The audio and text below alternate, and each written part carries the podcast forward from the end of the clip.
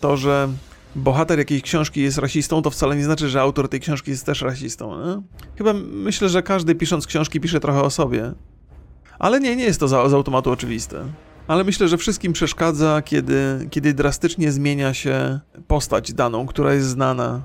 To jest też tak, że mm, jeżeli jest jakieś dzieło wznawiane, y, to nie przeszkadza mi na przykład to, że bohater ma zmieniony kolor skóry, bo to dla mnie nie ma znaczenia, ale przeszkadza mi, jak się zmienia skrajnie jego charakter. Dlatego nie przeszkadza mi tam, że elf jest czarnoskóry, czy, czy jakby zrobili Konana, który byłby czarnoskóry, to w ogóle by mi nie przeszkadzało. Ale gdyby jakoś w jakiś taki. Gdyby zmieniali jego orientację seksualną albo zmieniali jego charakter, to by mi już przeszkadzało. To jest na tyle istotna zmiana, że bardzo, bardzo przeinacza tą opowieść. Nie? I w drugą stronę też.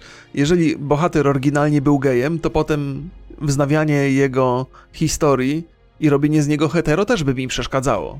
A jeżeli postać historyczna i zmiana koloru, to zależy, zależy od tego, czy opowieść jest jakby dziełem historycznym, nie? które ma oddać. Bo to jeżeli, jeżeli w opowieści, dobra, to powiem tak, jeżeli w opowieści kolor skóry miał znaczenie dla tego, co się dzieje wokół bohatera, to by mi to przeszkadzało. Ale gdyby to nie miało znaczenia dla całej historii, nie wpływałoby w żaden sposób na to, jaka to jest postać i jak, jak jej życie mija, no to, to pewnie nie. A gdyby Spider-Man był bardziej brutalny, łamał kości i zabijał, to chyba też byłby problem, nie? Bo to byłoby totalnie niezgodne z jego charakterem. Ale dzieła superbohaterskie mają też to do siebie, że yy, pojawiają się, jest cała masa tych multiversów, nie? Więc myślę, że moglibyśmy sobie wyobrazić taką rzeczywistość, w której Spider-Man albo Superman są brutalni, gwałtowni. Bo jest nawet w wersjach komiksowych przytrafiały się takie opowieści. Że, że są jakieś tam skrajne wersje tych bohaterów w innych wersjach rzeczywistości. Także tam na kilku płaszczyznach może się to dziać. Ja lubię zabawy z interpretacjami, ale jeżeli zrobisz zły serial, bo, ci, bo się za bardzo skupisz na, na, na poprawności politycznej, to ludzie go po prostu nie będą oglądali i tyle. Te rzeczy się muszą bronić jakością przede wszystkim, a nie jakimiś zabawami z ideologią czy czymś. A jeżeli chodzi o Konana i, i, i kontynuację, no to autor Konana już, już nie żyje, więc wydaje mi się, że tam, jest wolne, że tam jest wolne pole do popisu, tak jak z metrem. Że metro jest realizowane przez, przez kilku różnych pisarzy, bo, bo to uniwersum jest otwarte do interpretacji. Nie wiem, czy z Konanem nie jest dokładnie tak samo. Więc każdy ma prawo tam sobie napisać własną historię. Ale nie każda musi mi się podobać, nie? No, ale w ogóle to, to, to jest tak, więc, więc to, że tam e, we Władcy Pierścieni od Amazona będą czarnoskóre elfy, to, to nie jest jakikolwiek problem dla mnie, bo to...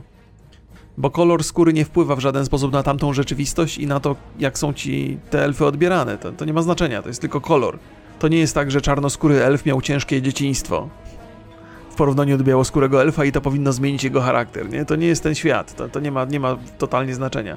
Ale w ogóle rozbraja mnie też są ludzie, którym bardzo przeszkadza to, że kobiety, nie, e, krasnoludów nie mają brody. To już jest ciekawa, zapo, ciekawe zapotrzebowanie. No, ale to jest, to jest zupełnie też, to jest, to jest ciekawa historia z innego powodu, bo e, dzisiaj w Stanach Zjednoczonych nie jest problemem homofobia, bo, bo, bo y, homoseksual, osoby homoseksualne są bardzo szeroko akceptowane, do tego stopnia akceptowane, że już nie mogą się czuć pokrzywdzone w żadnym razie. I wręcz y, dziś, dzisiaj problemem w Stanach Zjednoczonych jest transfobia, nie? Więc y, kobieta z brodą mogłaby być ciekawym rozwiązaniem problemu transfobii. To by zaspokajało to by zaspokojało z jednej strony potrzeby fanów, wiernych fanów Tolkiena, E, a z drugiej strony też e, społeczność e, trans mogłaby być zadowolona dodatkowo, nie? Czy nie? Nie. Ale ten pisarz, który wymyślił kobiety z brodą, krasnolud, to mi się wydaje, że coś miał jakiś, jakiś problem twórczy. To nie jest coś, co, co mi się wydaje atrakcyjne. Wiem, że Dragonflight ma rework profesji, wiem, wiem, bardzo jestem ciekaw. Bardzo też żałuję, że Dragonflight nie stworzy serwerów osobnych, ale tam chyba jest trudne. Trudne by to było z paru powodów. No bo tam już jest inna technologia i w zasadzie ilość ludzi na serwerze nie ma znaczenia. Ale mam takie poczucie, że będę musiał zacząć od zera Dragonflightów, bo... Bo mam do licha ciężkiego. Wszystkie postacie na maksymalnym poziomie, z, z, ze sprzętem zdobytym i... I chciałbym zacząć od zera. Ja lubię zaczynać od zera. Jak ja cię dawno rok nie widziałem, oglądałem cię jak kończyłem podstawówkę, a teraz wracam jak kończę studia. No kurde, mówiłem, że stara gwardia wraca. Ode mnie nie ma ucieczki, proszę państwa. Prędzej czy później ludzie wracają do mnie. Z subskrypcją w zębach. Pamiętajcie państwo, każdy rok beze mnie to rok stracony. Potem możecie spojrzeć wstecz i kurde, trzy lata nie byłem u roka. Trzy lata, mogło być tak fajnie. To nie były udane trzy lata, teraz wiem dlaczego. A co to się stało, że państwo po tylu latach akurat na Twitcha wracacie, co? Ja rozumiem, że człowiek już w dorosłości po studiach wraca do swoich młodzieńczych rozrywek, ale akurat streamy? Ja bym raczej myślał. Ja sam się z perspektywy widza znacznie lepiej odnajduję na YouTubie. Sporo YouTube'a oglądam nawet, ale, ale Twitcha w ogóle nie oglądam. W sensie nie chcę państwa zniechęcać, oczywiście, ale, ale, ale sam wolę YouTube'a. Ale też na YouTubie nie ma takich treści, żebym cały czas siedział i oglądał. To na, na YouTube'a to codziennie jak sobie tam wieczorem usiądę i akurat nie mam żadnego serialu do obejrzenia, tak z godzinkę sobie posiedzę, coś tam przejrzę. Obejrzę sobie jakąś taką gamingową publicystykę, potem rzucę okiem na jakiś śmieszny filmik. Nie, jakiś fail army się obejrzę 10-15 minut. Ale prawdą jest, że trzeba mieć swoje wybrane kanały, bo jak oglądasz tak losowo, to dupa blada, tam nie ma... Można się pociąć pod y, naporem głupoty. Muszę wydać kolejną książkę, ale to swoim własnym sumptem. Tak mi zależy, żeby coś napisać fajnego. Ale ja bym chyba, gdybym, gdybym teraz książkę miał wydawać, to raczej w wersji elektronicznej. E, Nie chce mi się na papierze wydawać. E, I najpewniej bym zrobił audiobooka. Wiem, jak to u Państwa jest. Zresztą znam moich widzów. Większość z Was to woli mnie słuchać niż oglądać. Mimo niewątpliwych atrybutów wizualnych. Państwo wolą mnie słuchać, więc, więc gdybym miał coś napisać, to od razu bym to zrealizował w postaci audiobooka. I też bym, e, sam bym czytał tego audiobooka. Ostatnio czytałem, właśnie słuchałem audiobooka e, napisanego przez, przeczytanego przez autora i to jest zupełnie inny rodzaj przeżycia. Wiadomo, że autor nie czyta tak dobrze jak lektor, ale jest taki osobisty wkład, który, który raczej się dobrze odbiera. Tak mnie strasznie, strasznie mam taką wewnętrzną potrzebę, żeby po pierwsze, żeby skończyć wreszcie cykl e, opowiadań science fiction, które mam już częściowo zapisane i częściowo mi siedzą w głowie, e, albo, albo napisać coś takiego komediowego. Jaka tematyka science fiction? O, nie wiem, czy ci powiedzieć. Ktoś wykorzysta mój pomysł albo coś. No, no powiem ci, że każde opowiadanie o utracie pamięci. W taki albo w inny sposób. Albo o niepamiętaniu czegoś specyficznego. O utracie pamięci, czyli na każdej stronie będzie to samo. Nie, to jest utrata pamięci bohatera, a nie czytelnika. Czy ja dalej we Wrocławiu urzęduję? Nie, nie. Przeniosłem się do Albuquerque. Zawsze chciałem mieszkać tu, gdzie Walter White. Żartuję z tym Albuquerque oczywiście i większość z Państwa doskonale to kojarzy. Albuquerque to straszna dziura. Mogłoby się wydawać. Miałem okazję zobaczyć bardzo dokładnie, bo właśnie przelatywałem balonem. I pełno takich, cała masa takich, wydaje się jakby całe miasto było zbudowane właśnie z takich osiedli. E, Jak to, na którym Walter White mieszkał. Niesamowita ilość takich jak się leci nad Albuquerque, to człowiek ma wrażenie, jakby cały czas był na przedmieściach. I nie jestem, nie, jestem przekonany, czy w Albuquerque jest w ogóle y, downtown, to centrum takie typowo amerykańskie. Wydaje mi się, że go nie ma tam, ale. Ostatnio odsłonili pomnik Walta i Pinkmana. No, na pewno, na pewno ruch turystyczny wokół, wokół miasta się tam zaczął odbywać dzięki temu. Dużo, dużo fanów Breaking Bad e, przy, przyjeżdża tam. No my żeśmy też akurat pojechali na to osiedle, gdzie e, gdzie kręcono, tam gdzie był dom Waltera White'a. I to jest zawsze ciekawe przeżycie, jak możesz zobaczyć sobie miejsce, które znasz z serialu. I tam cały czas, cały czas przyjeżdżali ludzie i robili zdjęcia sobie. E, Czy, czy Albuquerque? Zaraz. Wszystkie przedmieścia w Stanach wyglądają bardzo podobnie, to jest prawda. Rzecz w tym, że w Albuquerque całe miasto wygląda jak przedmieścia. Tym, tym, tym właśnie się charakteryzuje. Tak na... o ile mnie pamięć nie myli. Ale to takie fajne miejsce się wydaje. Chociaż gdybym się wybierał do Stanów jeszcze raz, to bym najchętniej. Nie wiem, gdzie bym pojechał. Może tam, gdzie nie byłem. Nie byłem na północnym zachodzie. Co tam jest ciekawego na północnym zachodzie? W Stanach. Seattle. No właśnie, w Seattle nie byłem. Kalifornia to jest na, na południowym zachodzie chyba, nie? Waszyngton to jest, to jest, to jest e, z drugiej strony, na wschodzie. W San Francisco byłem, byłem. To ostatnio byłem w San Francisco, byliśmy na tym na tej takiej gamingowej imprezie. E, Czy Montana nie jest w tych okolicach? Północ? Być może. Nie, nie, nie, nie mam takiej dobrej orientacji, jeżeli chodzi o wszystkie stany w USA. Dosyć dobrze kojarzę Florydę, Kalifornię, Nowy Jork, e, Chicago. San Francisco też nie jestem do końca pewny. San Francisco to jest chyba. A, na zachodzie jest San Francisco. No właśnie, San Francisco mi tam umyka trochę. I Boston też kojarzę. Boston gdzieś pod Nowym Jorkiem jest. Boston jest super fajny. Boston jest nad Nowym Jorkiem, okej, okej. Wi- Wiedziałem, że jest dosyć blisko, ale wydawało mi się, że pod. E, Oakland jest ładne? Pewnie tak. Oak to jest... to- jakie to jest drzewo? A, dąb. No to tak. No to jak się, jak się stan nazywa Ziemia Dębów, to raczej można podejrzewać, że jest ładne miejsce. A w Teksasie byłem w Teksasie. Jeździłem konno w Teksasie. Nawet chyba vlogi były. Dobre steki były w Teksasie. E, No, teraz e, Los Angeles podobno w fatalnym jest stanie. To jest też tak, że ja. e, No, no byłem w Los Angeles, jak było w takim dosyć radosnym okresie. Teraz to nie jest za dobry, za, za, za dobry okres. Tam sobie zupełnie nie poradzili z pandemią i z, z bezdomnymi sobie nie poradzili kompletnie. Jest jakaś katastrofa w tym w Los Angeles. E, nie, nie byłem, nie byłem w Oakland, nie byłem. W Detroit chyba też nie byłem. Chociaż wydaje mi się, że Detroit, Detroit sobie chyba trochę lepiej radzi niż, bo tam jak był ten wielki kryzys e, z produkcją samochodów w Stanach Zjednoczonych, to Detroit w strasznym, strasznym stanie się znalazło. Ale potem chyba jakoś to coś tam zaczęło się poprawiać. Dużo ludzi też wyjechało z Detroit. A Las Vegas to też jest takie miasto, że przyjeżdżasz i wyjeżdżasz, tam chyba nikt na stałe nie mieszka. Mo- chociaż może ludzie, którzy pracują w kasynach, to tam mieszkają, ale to nie jest takie miejsce chyba do mieszkania za bardzo. Cały czas głośno, cały czas jedna wielka impreza. Ja niewiele wiem teraz. Teraz no raczej się nie wyjeżdża nigdzie do z wiadomych powodów. Więc wszystkie opowieści ze Stanów to, to z podcastów jakichś amerykańskich. E, O Los Angeles akurat dużo się słyszy, bo ja też sporo, sporo stand-uperów słucham podcasty i, i oni, no tam było dużo, dużo klubów komediowych w Los Angeles i teraz wszyscy się przenoszą albo do Austin za Joe Roganem, albo do Bostonu. W Bostonie też są kluby komediowe.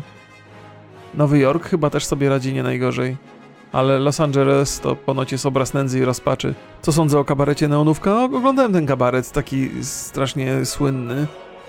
I taki, nie wiem, nie był jakiś tam... Był, zabawny, ale niczego tam nie odkryli jakoś tak. Nie była jakaś taka wielka, otwierająca oczy akcja.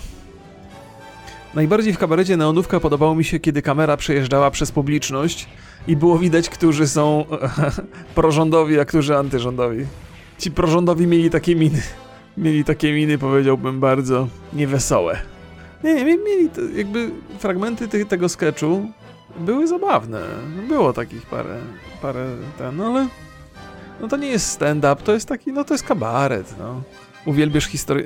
Twoim ulubionym komikiem jest Bill ja też bardzo lubię Billa Burra. Chociaż chyba ostatnio bardziej, bardziej e, u mnie na topie jest Tom Segura od jakiegoś czasu. Ale jeżeli chodzi o Billa Burra, też go bardzo lubię. I a historia o helikopterze to nie wiem, to mnie zaskoczyłeś, bo on opowiada wiele historii, bo on też zrobił sobie papiery na. na, na pewno sa- samolotem lata, nie wiedziałem czy helikopterem, pewnie tak. On ma takie su- survivalowe zapędy. No teraz polskie stand-upy sobie też świetnie radzą. Ja nie znam wszystkich, właściwie mało znam, no. Wiadomo, że Gizę kojarzę i wiadomo, że Lotka kojarzę, ale wiem, że jest jeszcze parę nazwisk takich bardzo rozpoznawalnych. Yy, Pacześ, no właśnie, Paczesia ludzie chwalą. Ja też chyba coś tam słyszałem jego. Jak się nazywał ten komik? Komik, komik to jest ciekawa, ciekawa. Ja nie wiem, czy ta terminologia pasuje do amerykańskiego stand-upu.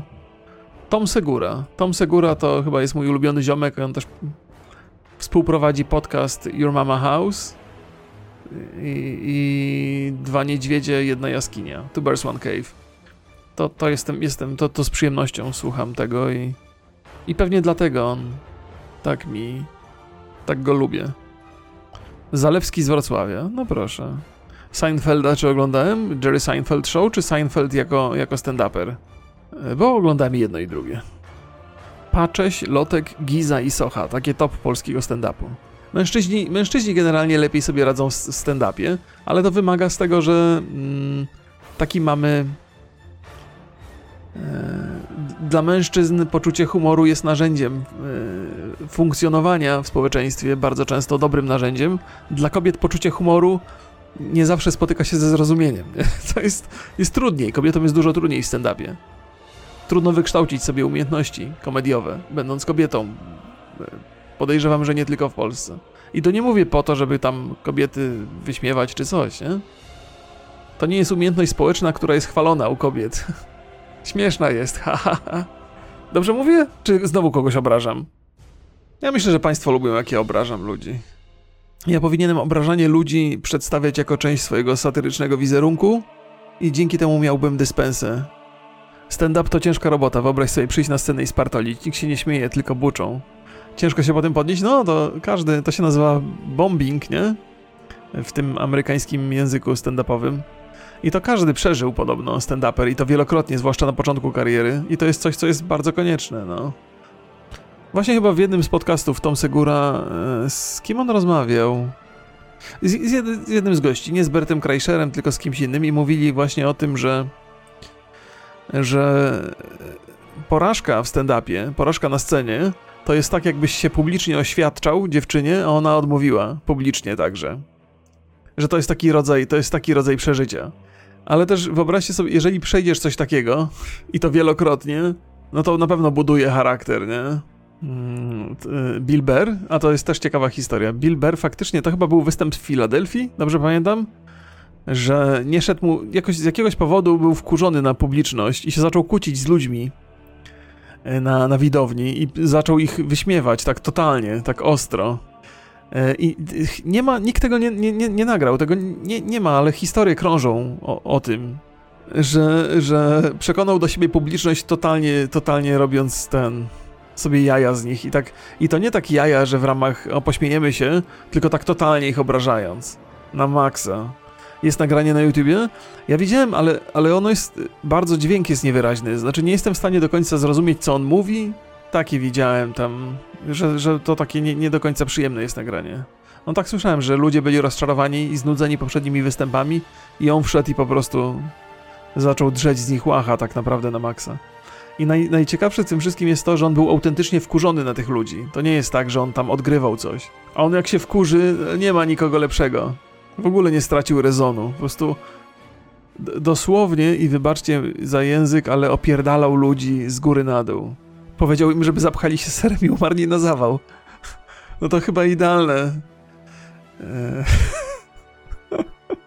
to jest... E, mówimy chyba o E, jednym z ciekawszych występów Billa Bera, chyba w Filadelfii, takim, który przyniósł mu rozpoznawalność ogromną.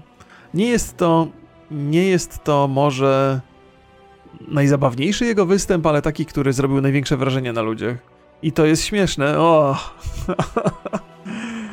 to, co jest śmieszne, a co nie jest śmieszne, to zawsze jest po pierwsze kwestia gustu, po drugie kwestia okoliczności że w jednych okolicznościach żart jest trafiony, a w drugich zupełnie nie pasuje. I Bill Burr doskonale wiedział, jakiego rodzaju żart, albo co będzie żartem w tych konkretnych okolicznościach. To, to, jest, to jest właśnie ten klucz, nie? że, że stand-up nie sprowadza się do żartów, które są uniwersalnie dobre, tylko do żartów, które w danej sytuacji są perfekcyjne. Na kanale Billa Bera jest ten występ? Muszę sprawdzić, bo, bo Jedyne, jedyne nagrania, jakie miałem, to były bardzo słabej jakości. A propos ciekawych stand-uperów, jest jeszcze taki facet, który już nie żyje. To był taki czarnoskóry, czarnoskóry komik z zespołą nadwagą. Miał duże problemy z cukrzycą i z... Jak on się nazywa? Pat Patrice O'Neill. Patrice O'Neill. Jest absolutnie genialny był ten facet pod wieloma względami. On też w podcastach brał udział i to, to były fenomenalne rzeczy, ale jedna z ciekawszych rozmów na, na, na temat Patrisa O'Neilla to właśnie w podcaście Joe Rogana się odbyła, kiedy gościem był e, Kevin... E, jak się nazywa ten mały czarnoskóry komik? Kevin, Kevin... Hart, Kevin Hart. Boże, mam straszne dziury. Kevin Hart. I Kevin Hart jak zaczynał, to miał takie, miał, miał parę takich starć z... Z Patricem O'Neillem. Mówi, że któregoś razu na jego występie Patrice O'Neill rzucił w niego książką telefoniczną i powiedział czytaj z tego, to będzie śmieszniejszy niż twój materiał. Strasznie się, strasznie się śmiali obaj z Joe Roganem z tego. I publiczność też tam strasznie darła łacha z niego. Lubię, lubię takie historie bardzo. Roast, roasty też Amerykanie robią nie najgorsze. Czyli to był roast. Czy to był ro, roast... Yy, to mógł być roast Bibera albo...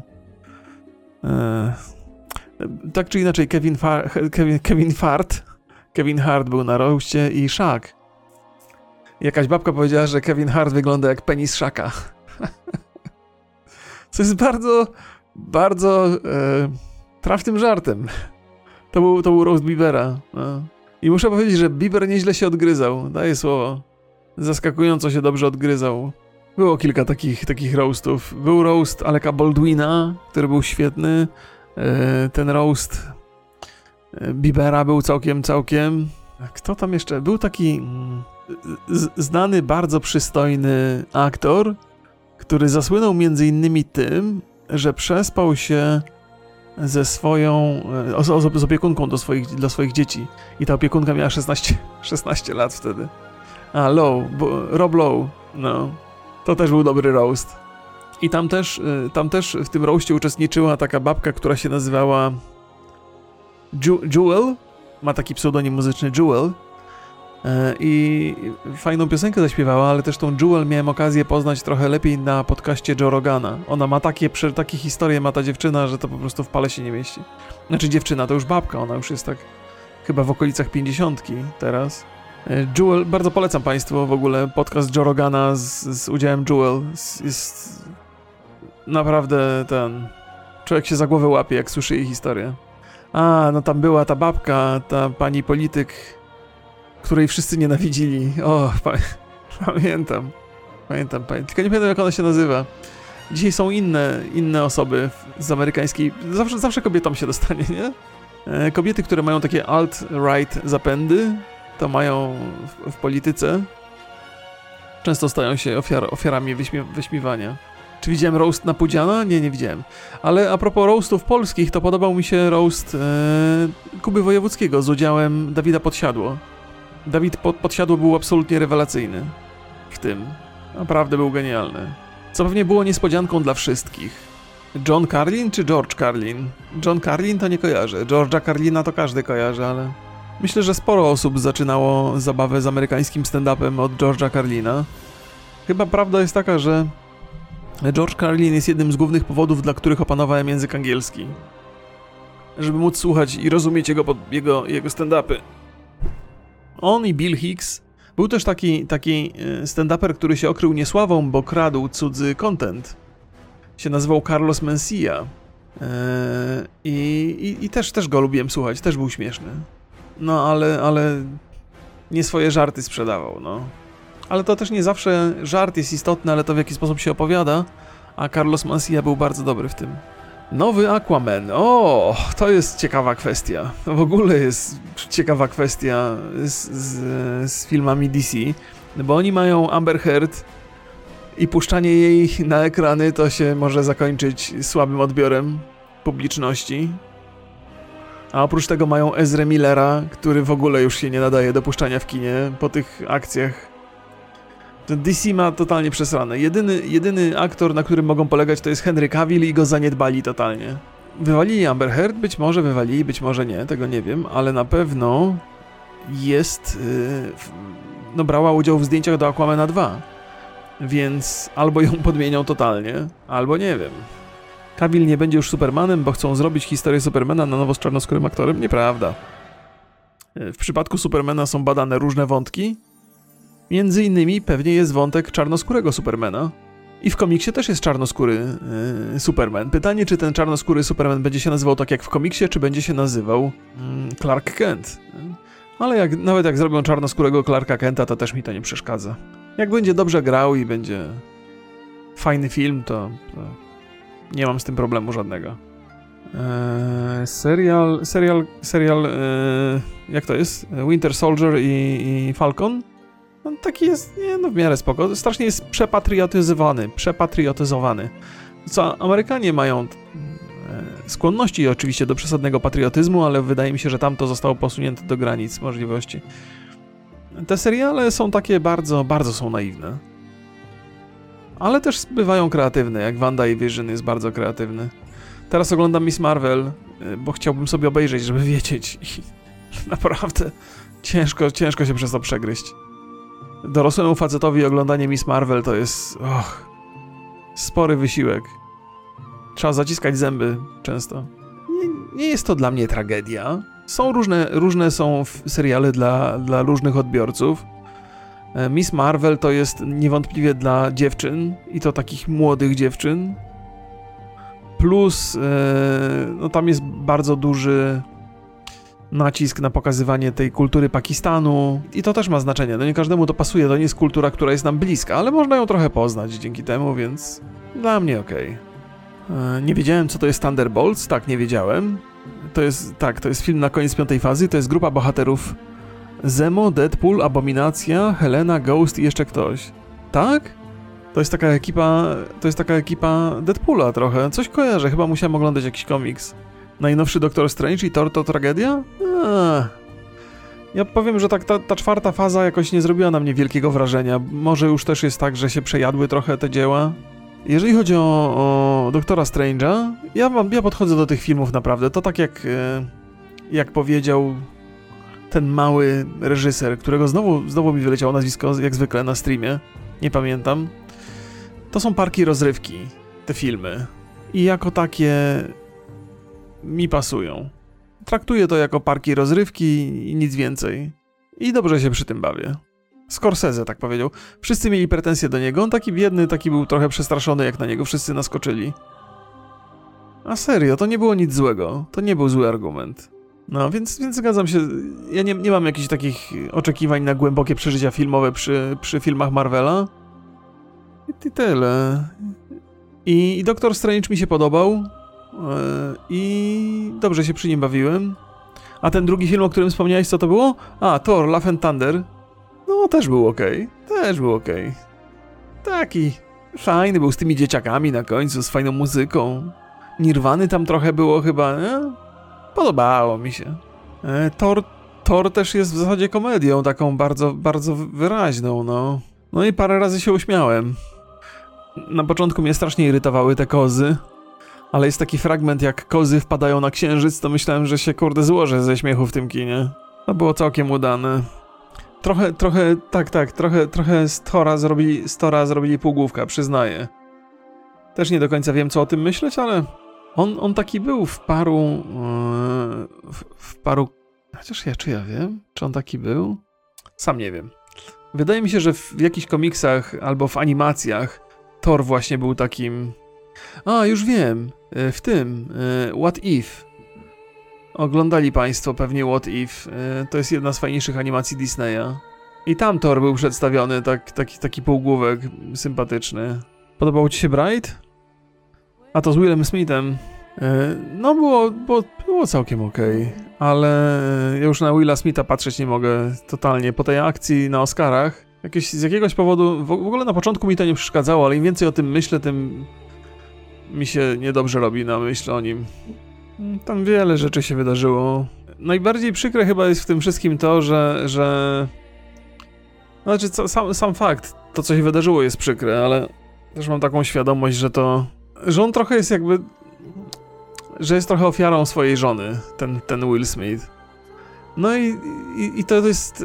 to jest bolesne przeżycie, ale potrzebne. Jest to przeżycie nam potrzebne, żeby zrozumieć, że po pierwsze, mężczyźni też czasami mogą się stać ofiarą swojej żony. No i może też powinniśmy zobaczyć, jak to jest po drugiej stronie, nie? Bo kobiety często się znajdują w takiej sytuacji, że są pokrzywdzone i nikt w zasadzie nie ma e, litości wobec nich. Więc taką mamy sytuację. Facet przystojny, popularny, a go żona traktuje jak ostatniego ciołka. Pewnie sobie zapracował, no. W dzisiejszych czasach kobiety częściej nie mają litości? Kurde, jakbyś moją żonę znał. Ale nie sądzę, żeby to była prawda. Młodzi ludzie lubią patrzeć e, negatywnie na kobiety, zwłaszcza jak są samotni. I się im wydaje, że to jest wina kobiet, że są samotni.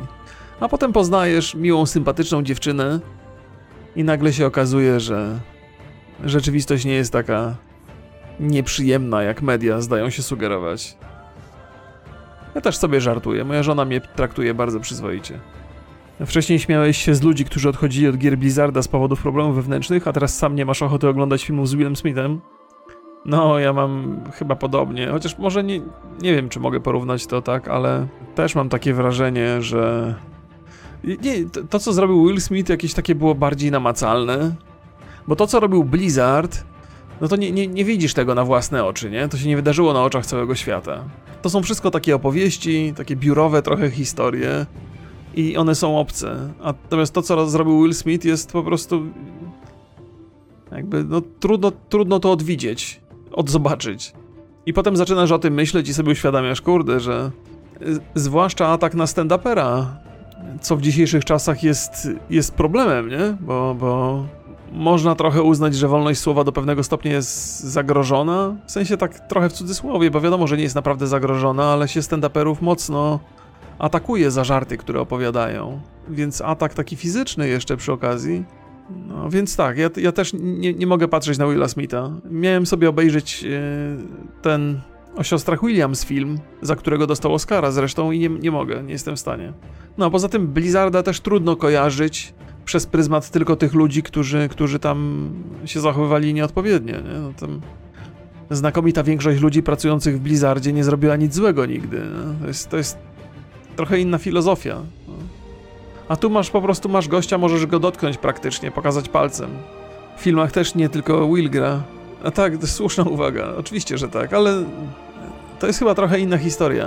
E, W sensie rozumiem twój argument i on wydaje się być całkiem sensowny, ale to jego widzisz cały czas. A serio, na początku w ogóle nie miałem żadnych problemów z tym.